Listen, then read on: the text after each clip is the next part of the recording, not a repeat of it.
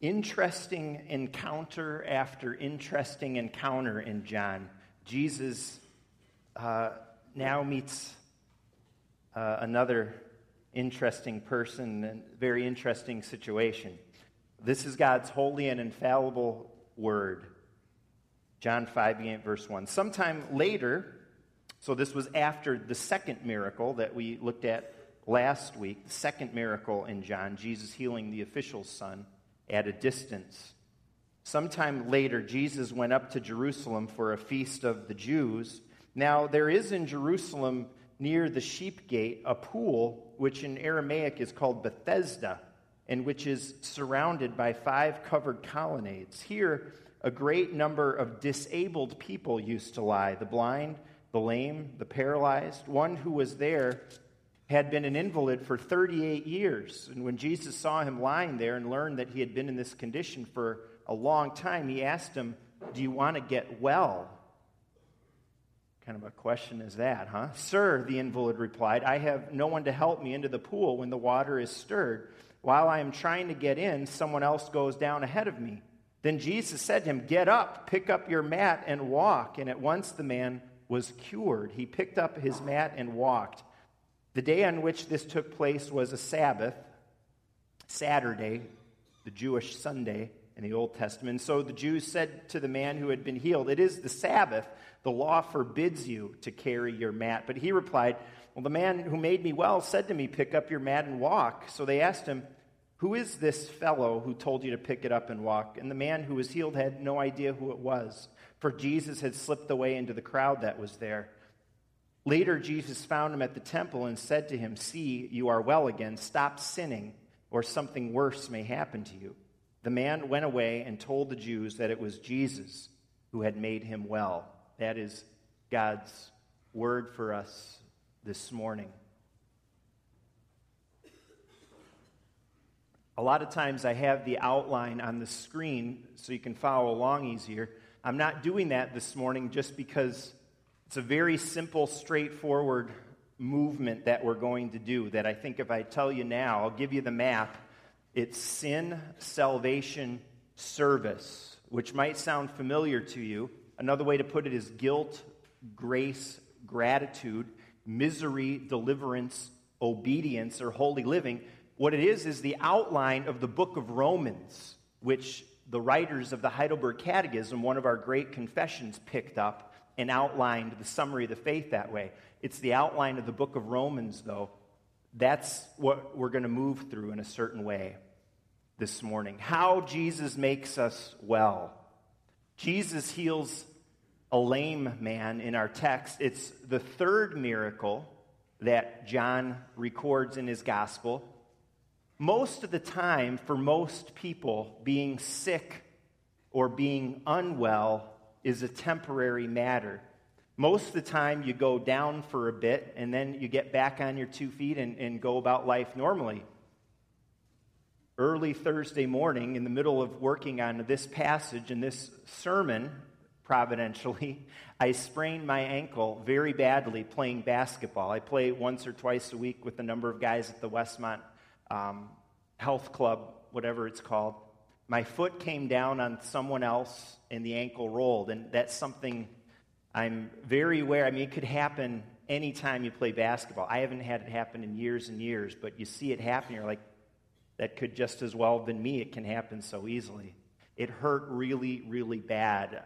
We had the right numbers for full court. It was four on four. Um, and they're like, you can still do it. And I was like, I don't know if I can. It hurt it was pretty, it hurt really bad, but I tried because I didn't want to let him down. It was only five minutes into the game, and uh, it was it was not good. I hobbled up and down the court a couple of times. Um, I got one rebound just standing there, and I went up to put it in. And these guys are competitive; enough, they swatted it away, and I couldn't even walk. And after, and then they kind of landed on that foot again, and I was like, you know what? I'm really sorry, but I got to go. And I drove home. I feel like I almost passed out on the way because it was so much pain. It was my right ankle. But as bad as it hurt at first, and as bad as it continues to be a pain to deal with, it's already healing. And the Lord willing, unless something odd, drastic is wrong. But the Lord willing, in a number of weeks, a couple of months, I'm not even going to be thinking about this anymore. As much trouble as it will give me for a while, this is a pretty minor health issue. But when you have a disability or a severe health problem, it's a lot different. Your health situation or your lack of it, that becomes an everyday thing that you've got to deal with. There are problems that stay with you all the time that any number of our brothers and sisters in our church sitting around you experience. And it's very hard to enter into unless you've experienced it yourself. If it's whether it's cancer or a disability or any other serious illness or problem, even when things are going well for you, that health issue is always there.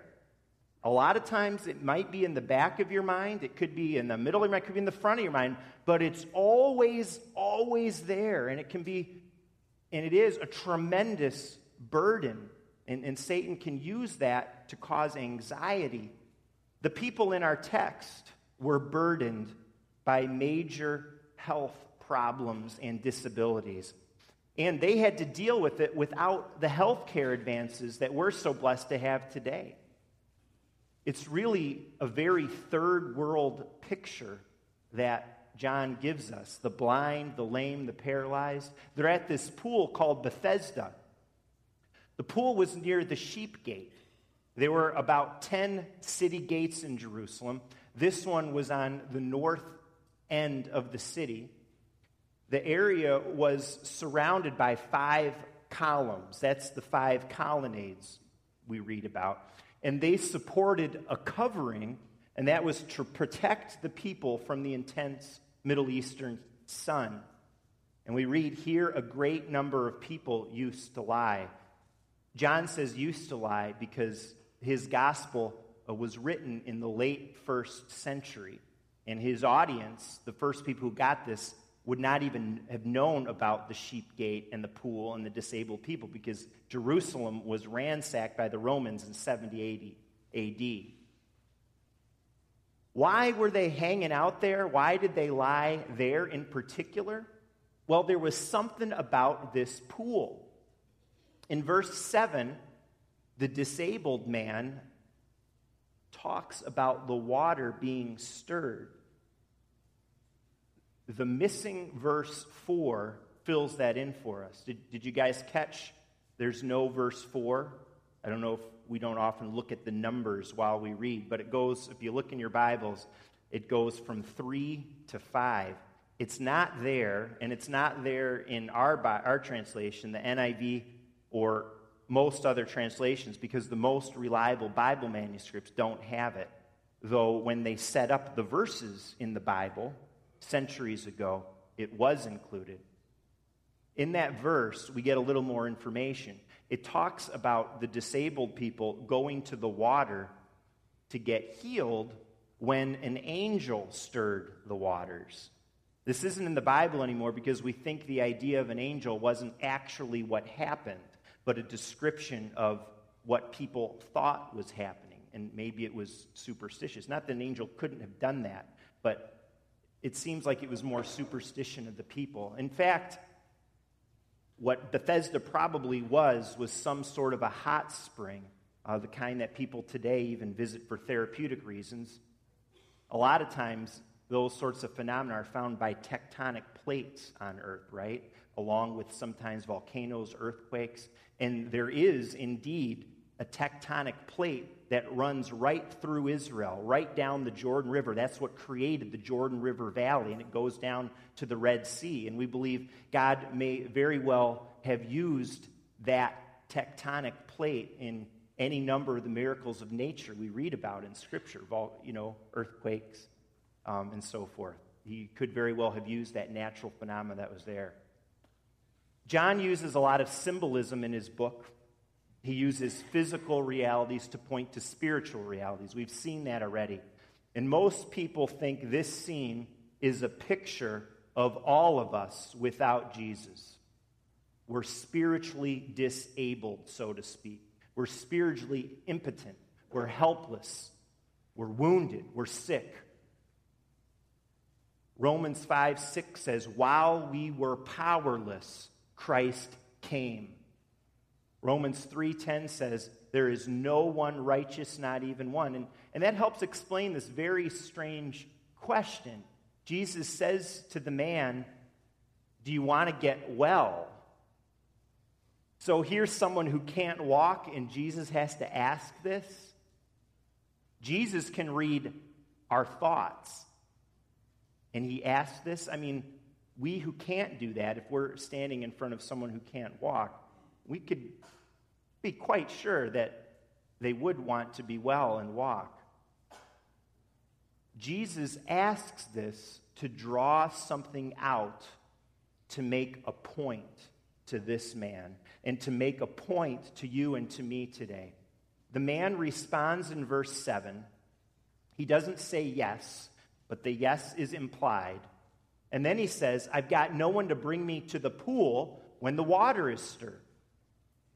So, do you get it now? Do you see his point? Here is Jesus standing in front of him. Jesus, the great physician, he has been healing. The word is out there. He's the Son of God. He's the Word become flesh. And this guy is still focused on that pool. He's looking to the pool and not to Christ. This is a picture of what John told us back in chapter 1. The light shines in the darkness, but the darkness has not understood it. That remains the situation. We're lost. We're powerless to save ourselves, people in 2013 as well as people in 30 AD, and yet we pass by the only one who can save us. There are all sorts of pools people look to for healing, and Jesus is not even on our radar. People look to the ritualisms of religions like Islam and Buddhism and Hinduism. People look to their own efforts. They depend on the philosophies of man. They look to science or their own intelligence and miss Jesus. Jesus goes unnoticed. May that not be the case for anybody here today. So Jesus comes in this situation, and in a dramatic way, he reveals himself. His word is spoken, and he brings immediate healing. Then the bad guys come in, the Jews. John always says the Jews to refer to the religious leaders of the day. And they point out that Jesus did this on the Sabbath, and they say the law forbids you to carry your mat. So they completely miss the miracle. Plus, they're lying. They're sort of lying. You look back in the Old Testament, and you'll never find that the fourth commandment, keeping the Sabbath day holy, means you can't carry your mat. They were referring to law, but not the law of God. They were referring to the 30, fully 39 extra laws that they made about the Sabbath. They were legalists, and that's what legalists do. They create extra laws, extra hoops for people to go through. The last of these 39 made up laws said, You may not carry something from one place to the other on the Sabbath. So that's what they used to say he couldn't carry the mat. They put their hope and assurance, these leaders, in keeping these laws, and they forced other people to do that too. Along with all the other people in Jerusalem, this man had been living under this cloud and oppression of legalism, we read, for 38 years. And look where it got the poor guy absolutely nowhere. Jesus comes in and he shows us a better way. He brings salvation through His Word by sovereign grace. And He tells us today that is how we are healed from our spiritual infirmities. Not through anything we could do, but through His voice comes salvation, spiritual healing from sin. Is there anything unique or special about this man among all the disabled? Not that we can tell. And I think that's why we don't even get his name. But Jesus does what he always does for lost sinners. Though undeserving, none of us is more deserving than the other, he plucks us out of our sin through the power of his word. Though he's not even on our radar, he zeroes in on us as children. Why does John say 38 years? Well, I, I don't think there's a mistake in that. I think it's for a reason. 38 years is exactly how long the people of Israel in the Old Testament wandered, wandered in the wilderness after Mount Sinai. We always round it up to 40 years because it's close to 40 years, but Deuteronomy 2:14 says it was 38 years. And so he's a picture of all of us wandering, lost in sin. He's a picture of you and of me too without Jesus. After those 38 years of desert wanderings, as we move through the Old Testament, we read that God would bring his people into Canaan, what he called the promised land, a place to live in the salvation and blessing of the Lord, a place to shine God's light to each other and out from God's people to the nations. But the people got in and rejected the word of the Lord. Though they were taken out of the wilderness, it's like they willingly went back in to the wilderness and wandering and lostness. And in, in John's day that we read today, they're still living in the wilderness. Wilderness, lostness of legalism, of choosing their own path, missing the love and the grace of God. Jesus enters into this situation to live. He would go to the cross to die and then rise again to show the power of his salvation and his electing love and that he is the answer. Why are we told this all happened by the sheep gate? You might be able to guess why it was called the sheep gate if you know a little bit about the history of Israel. Well, this was the gate where all the sacrificial animals came through to go to the temple. And the sheep or the lamb, that was the main sacrifice that the people made for sin. And here we've got standing by the sheep gate, Jesus, the Lamb of God, as John the Baptist called him in chapter 2 the once and for all sacrifice. So we would be saved, so we'd no longer be spiritually lost, so we'd be healed and no longer disabled spiritually.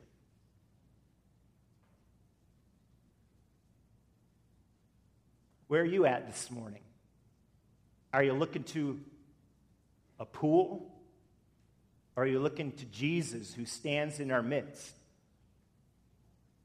Are you looking to laws and regulations or other man made solutions to your problems? Or are you looking, first of all, to the free grace of God through the word of Jesus Christ? Are you depending on made up solutions to our spiritual problem or the real solution, Jesus, who comes to us with sovereign grace plucking each one of us out of our lostness with the power of his word. It's interesting that when they ask this guy who healed him, he doesn't know. Why doesn't he know? Well, he's just a baby in the faith. He was just saved. He knows virtually nothing about Jesus, and yet he's saved. And you know, it's not about how much knowledge you have. It's about the grace of God in Jesus who loves you and me, sinners. He did know enough, verse 11, that when he's confronted, when he's criticized by these leaders about the healing on the Sabbath, he says, The man who made me well said to me, Pick up this mat and walk. And some people say this guy is throwing Jesus in front of the bus by saying, Hey, it's not my fault, it's his fault. I don't think that's what's going on. I think he's doing what saved people are called to do. We hide behind Christ when we're criticized. He fell back on the Word of God, what Jesus said. And that should always be our protection and our answer to criticism. Have your life hidden in Jesus. Let God's Word be your answer. Do you see the picture of the power of Jesus to save and to heal? He does that in your life too. And when He does it, it's all about Him. It's all about Him. There's a little boy who was once asked, My son, have you, have you found Jesus? This was maybe 50 years ago. My son, my boy, have you found Jesus? And this insightful little guy looked up and said, Why, why, sir, I didn't know Jesus was lost. But I was lost, and he found me. And you see how that's the right emphasis? On him and his grace when we talk about salvation and not us. We're blind, we're lame, we're paralyzed until Jesus comes into the picture. And the cross tells us that he has. And we're called to turn to him, look to him, depend on him, and listen to his word. And we've got these last verses where Jesus says something kind of harsh stop sinning, or something worse may happen to you. Legalists, like those in our text, would make people live under a cloud of constant guilt. And what they would do is they'd point to all those disabled people by the pool and they'd say, See, God is punishing those people for something they did. Sometimes that can happen even today. People of God who point fingers, or when they're suffering, they look to blame they look for blame, like someone's got to be at fault. Well, we hear about a disaster in Jesus' day. It's in Luke 13. And 18 people were killed from a tower collapse. The people of that day, all living under this cloud of legalism, were wondering was this because those 18 people were especially bad sinners and so God got them? Living under that cloud, that's how they looked at this event. But Jesus says, no, that's not the way to look at this. He says suffering happened and happens so that we all might search our hearts and repent. Suffering happens to the just and the unjust. It's not about who's a worse sinner or not. We're all sinners. We're all sinners. We all need to turn to the Lord. And yes, there are concrete results to our sins sometimes in life, and Jesus may be getting at that. But I think what Jesus is especially showing us and showing him is the next step for this man. After being saved from our sin, we're called to live lives of obedience. The man responded obediently originally when he heard Jesus' word, pick up your mat. And he, he did it, he obeyed. And now Jesus calls for even more continued obedience as he moves on in his life. Stop sinning. So Jesus is sharing with this person who just experienced his grace the importance of obedient living in response to this amazing grace. We're saved by grace, and then we live by the truth. God's word, using his commands as our guide, a life of grace and truth. Grace doesn't result in more sin, grace results in God's people being holy and having holy lives. Sometimes you hear reaction against God's commands and laws as, that, as if that's somehow a problem or not as pleasant to talk about as grace. There's a quote from a pastor that I really respect, uh, a Reverend Kevin DeYoung, about that. I'm just going to read it. He says, It sounds really spiritual to say God is interested in a relationship and not in rules. But to talk that way is not biblical. From top to bottom, the Bible is full of commands, he goes on to say. Those commands aren't meant to stifle our relationship with God, but to protect it to seal it, to define it. And he says, Never forget, first God delivered the Israelites from Egypt, then he gave them his law. They were saved, then shown how to live lives of gratitude. God's people were not redeemed by observing the law, just like the people in Jesus' day were not redeemed by living under the law. Got them nowhere. But they were redeemed so that they might then obey the law. The response that we will have to this sovereign grace of God that's so awesomely illustrated for us today is living holy lives. You and I will have a desire to follow God more closely. And that's what I believe Jesus was impressing on the man just healed when he said, Now stop sinning. As someone put it, renewed health, we're talking spiritual health here, renewed health ought to send us back into the world with a greater hatred of sin, a more thorough watchfulness over our own ways, and a greater determination to live for God's glory.